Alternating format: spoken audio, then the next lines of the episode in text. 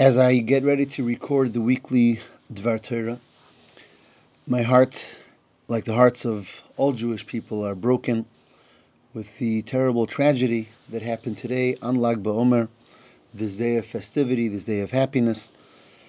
In the place that's the center of this day, in Meron, um, by the gravesite of the great and holy tzaddik, the sage Reb Shimon Bar Yochai, whose day of passing is, is uh, celebrated throughout the years as a day of happiness and celebration, and yet at his gravesite on this day, you have this horrific tragedy where so many people are killed and so many more are wounded and injured um, in this terrible, terrible way.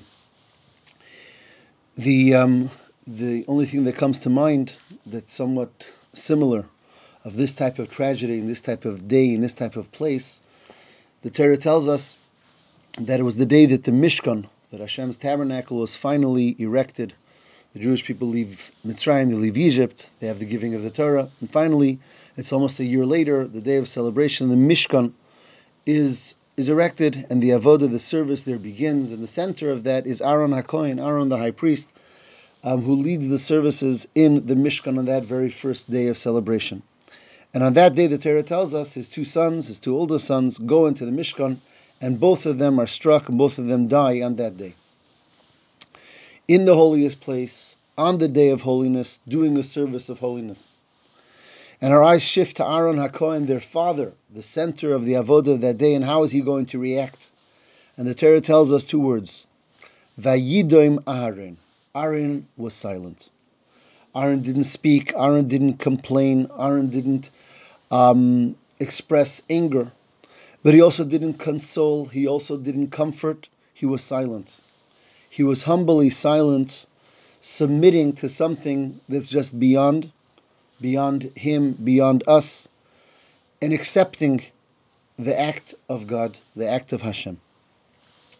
Lag BaOmer today, as we know, is in the center or in the middle of these days of Sfira, the counting of the Omer that go from Pesach till Shavuos.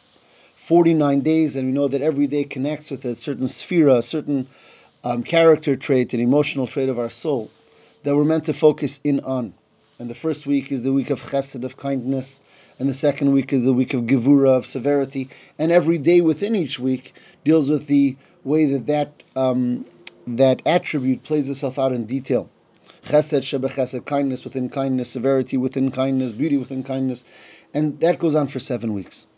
The day of Lag BaOmer is Hod Shebahod.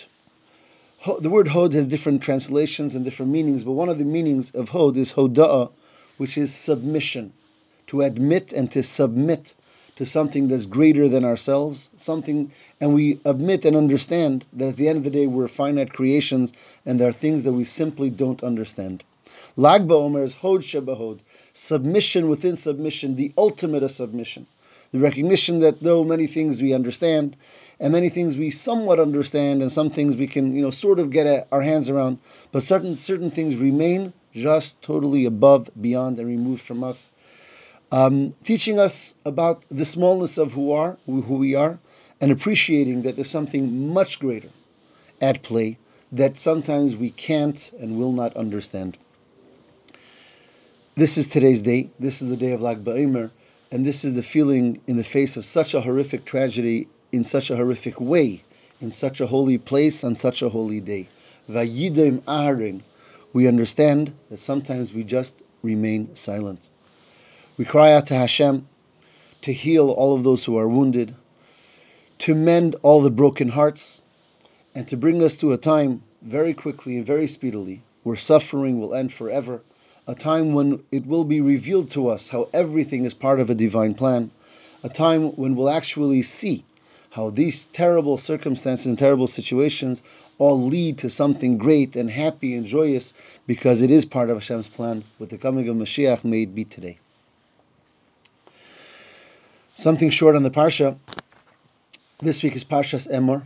And in Emor we have what's called the Parshas Hamoadim, the part of the Torah that deals with the Yomim Tovim, with the holidays, going through the basic laws of all of the holidays of all the Yomim Tovim um, throughout the year.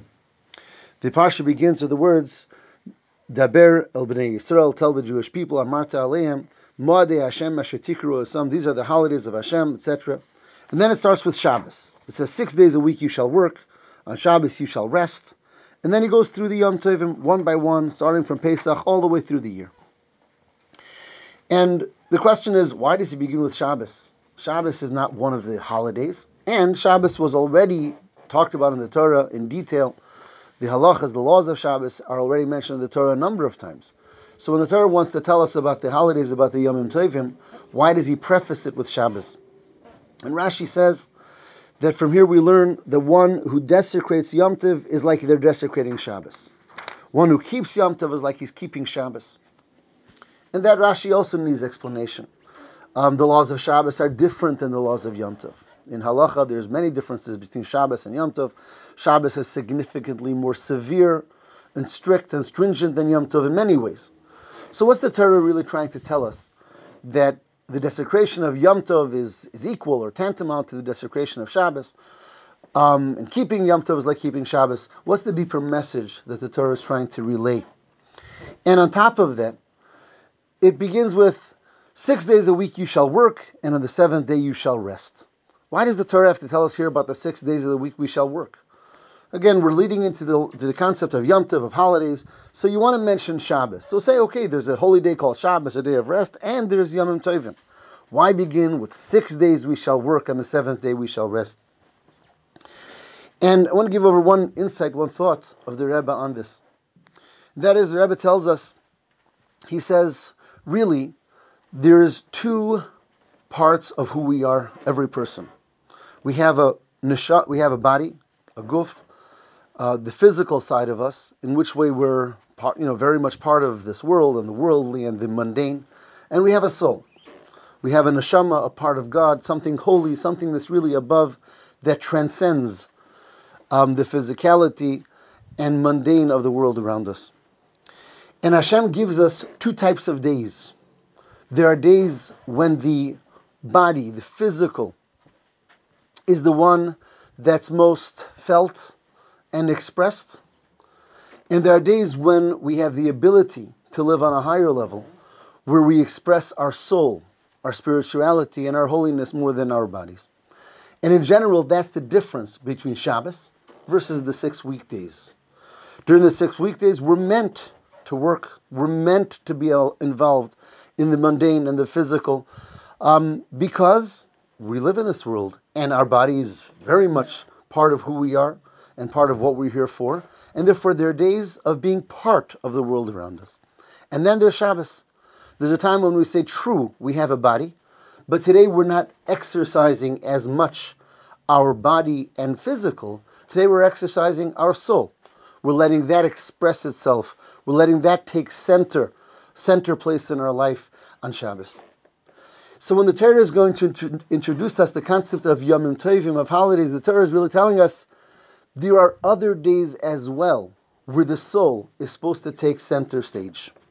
And that's how the Parsha should be understood. It starts off by saying, just like we have six days that we work and Shabbos, which means we have the two basic forms of existence, the two basic ways or the two basic emphasis that we that we have in our life. We have the six days where the emphasis is the part of us that's physical and mundane, and we do that work properly. We also have Shabbos.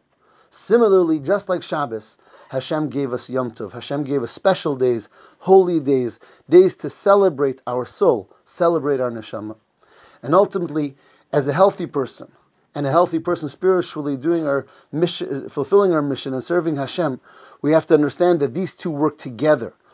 Um, a healthy, good week where we did what we have to do in the mundane leads into a healthy Shabbos, we're able to express the spiritual, which in turn adds holiness to the following week, and that's the way together we work cohesively, body and soul, serving Hashem who created them both, with a mission uniting them both, bringing the holiness of the soul into and infusing that, uh, infusing the holiness and meaning into the day to day of our lives, making it a holy life and a holy day and a holy year.